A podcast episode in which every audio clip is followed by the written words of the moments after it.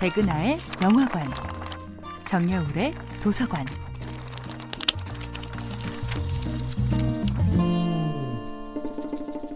안녕하세요.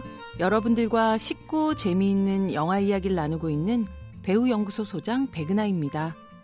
이번 주에 만나보고 있는 영화는 한재린 감독, 송강호, 이정재 주연의 2013년도 영화 관상입니다.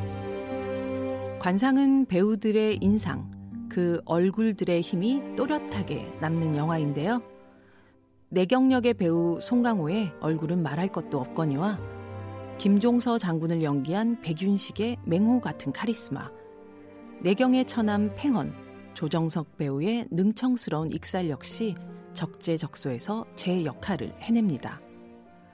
특히 수양대군 역의 이정재는 영화가 시작된 후 1시간가량이 지난 후에야 처음으로 스크린의 모습을 보여주는데요.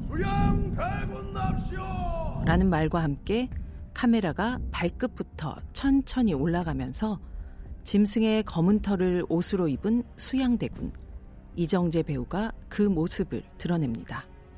돌계단을 런웨이로 만든 이정재라는 한 관객의 표현이 인상적으로 기억되는 그는 날카롭고 강렬한 존재감으로 영화의 남은 러닝타임을 원 없이 자신의 것으로 포식합니다. 남의 약점인 목을 잡아뜯고 절대로 놔주지 않는 잔인무도한 이리 이자가 진정 역적의 상이다. 그의 등장을 바라보던 송강호 배우는 마치 포식자와 맞닥뜨린 겁에 질린 동물 같은 표정을 짓죠.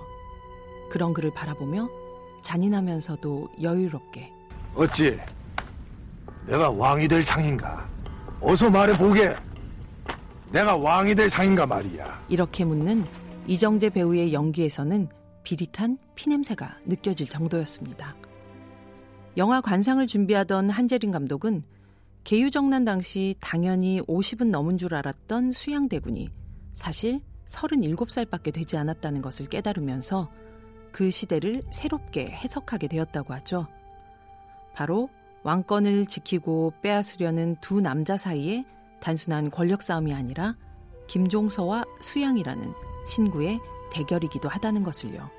그렇게 운명을 지키려는 자 김종서와 운명을 거스르려는 자 수양, 그리고 운명을 읽는 자 내경. 영화 관상은 배우 송강호와 이정재, 그리고 백윤식이 각자의 꼭지점에서 팽팽한 긴장을 만들어내는 균형 잡힌 트라이앵글 같은 영화였습니다. 백은하의 영화관이었습니다.